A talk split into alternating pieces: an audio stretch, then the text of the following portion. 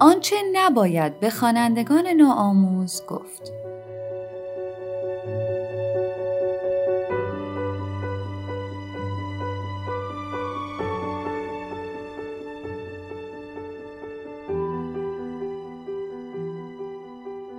به طور کلی بعضی اوقات داشتن یک روند طولانی و ناخوشایند باعث بیحوصله شدن والدین نسبت به خوانندگان نوآموز می شود.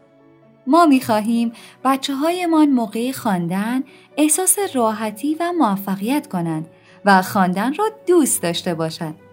بنابراین وقتی بچه ها برای خواندن هر کلمه در صفحه تلاش می کنند پافشاری بر خواندن کتابهایی که برایشان مناسب نیست یا روان خواندن صفحه از کتاب بدون آنکه بتوانند آنچه خواندند را بفهمند و به یاد آورند نتیجه است ناامید نشوید ما لیستی از اشتباهات مشترک والدین به همراه راه های بهتری برای حمایت خوانندگان نوآموز ارائه می دهیم. امیدواریم که این کار منجر به بلندخانی با آرامش و نیز تواناتر شدن خوانندگان شود.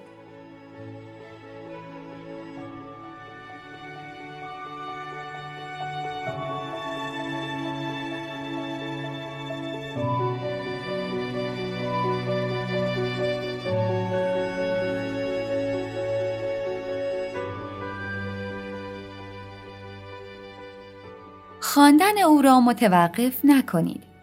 اگر آن اشکال آسیبی به متن وارد نمی کند، نگویید دوباره این خط را درست بخوان و اجازه دهید ادامه دهد.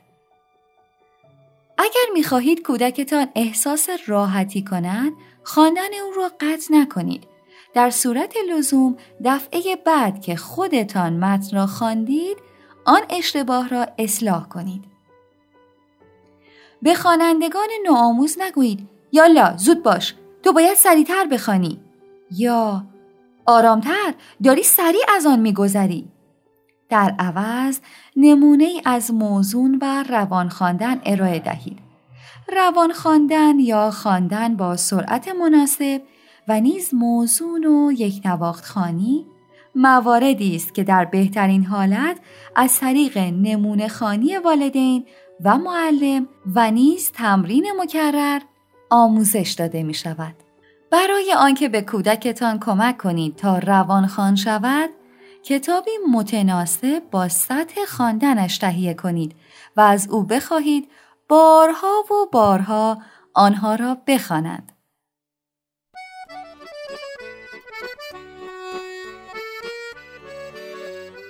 برای شروع از فرزندتان بخواهید تمام یک کتاب را از روی جلد تا پشت جلد آن بخواند. روز دوم از او بخواهید تمام کتاب را دوباره بخواند و بعد شما بند به بند و یا صفحه به صفحه آن را بخوانید و سپس از کودک بخواهید آنچه خانده اید را تکرار کند. همچنین می توانید از او بخواهید آنچه شما می‌خوانید را با انگشتش دنبال کند. روز سوم ابتدا شما کتاب را بخوانید و بعد همزمان با همدیگر بخوانید. این به کودک کمک می کند که خواندن موزون را یاد بگیرد. روز چهارم اول شما کتاب را بخوانید و بعد از کودک بخواهید که خود آن را بخواند. روز پنجم روز نمایش های فرزندتان است. از او بخواهید به عنوان تمرین کتاب را خودش بخواند.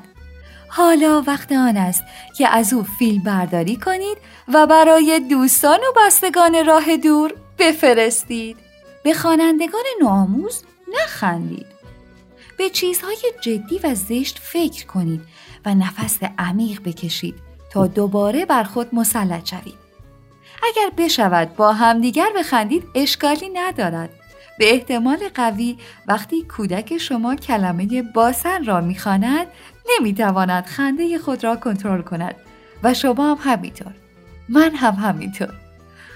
ولی اگر دارد سخت کار می کند و نهایت تلاشش را می کند و در این حین دچار اشکالی می شود که شما را قلقلک می دهد از آن بگذرید.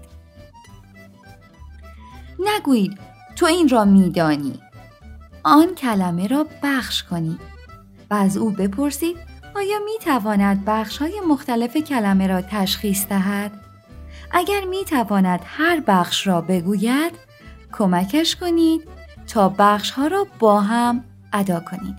نگویید تو اشتباه می کنی. کلمه درست فلان کلمه است. در عوض هیچ نگویید. سکوت کنید. اگرچه سخت به نظر می رسد. به جز در مواردی که آن اشکال به متن آسیب می‌زند در بقیه موارد رهایش کنید.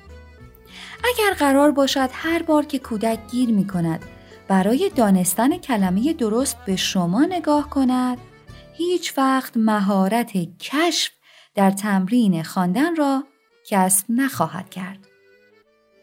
ولی اگر کودک دچار اشتباهی شود که معنی را تغییر می دهد در انتهای صفحه از او بخواهید دوباره متن را با دقت بخواند. اگر دوباره اشتباه خواند از او بخواهید برای فهمیدن کلمه به تصویر نگاه کند یا از او بپرسید آیا آنچه خوانده است معنی دارد؟ اگر همچنان متوجه اشکال نشد از او بخواهید بخش مشکل متن را نشان دهد. اگر نمی‌دانست شما به او نشان دهید. وقتی دوباره خواندن را از سر می‌گیرید از او در مورد صفحه‌ای که درست خوانده بود سوال کنید. این کار برای اذیت کردن کودکان نیست بلکه برای آن است که به کودک کمک کنید تا خودش را زیر نظر بگیرد.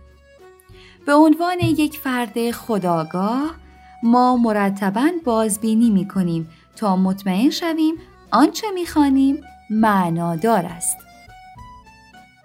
در مقام پدر و مادر این مهم است که به بچه هایمان هنگامی که با ما کتاب می‌خوانند آرامش دهیم تا آنها دوست داشته باشند که همراه ما در خانه کتاب بخوانند. آنها نیاز به تمرین دارند و باید احساس کنند خواندن به همراه والدین ام طبیعی و لذت بخش است. منبع سایت pbs.org مترجم فرشته یزدانی. گوینده سفدا آزاد هیدری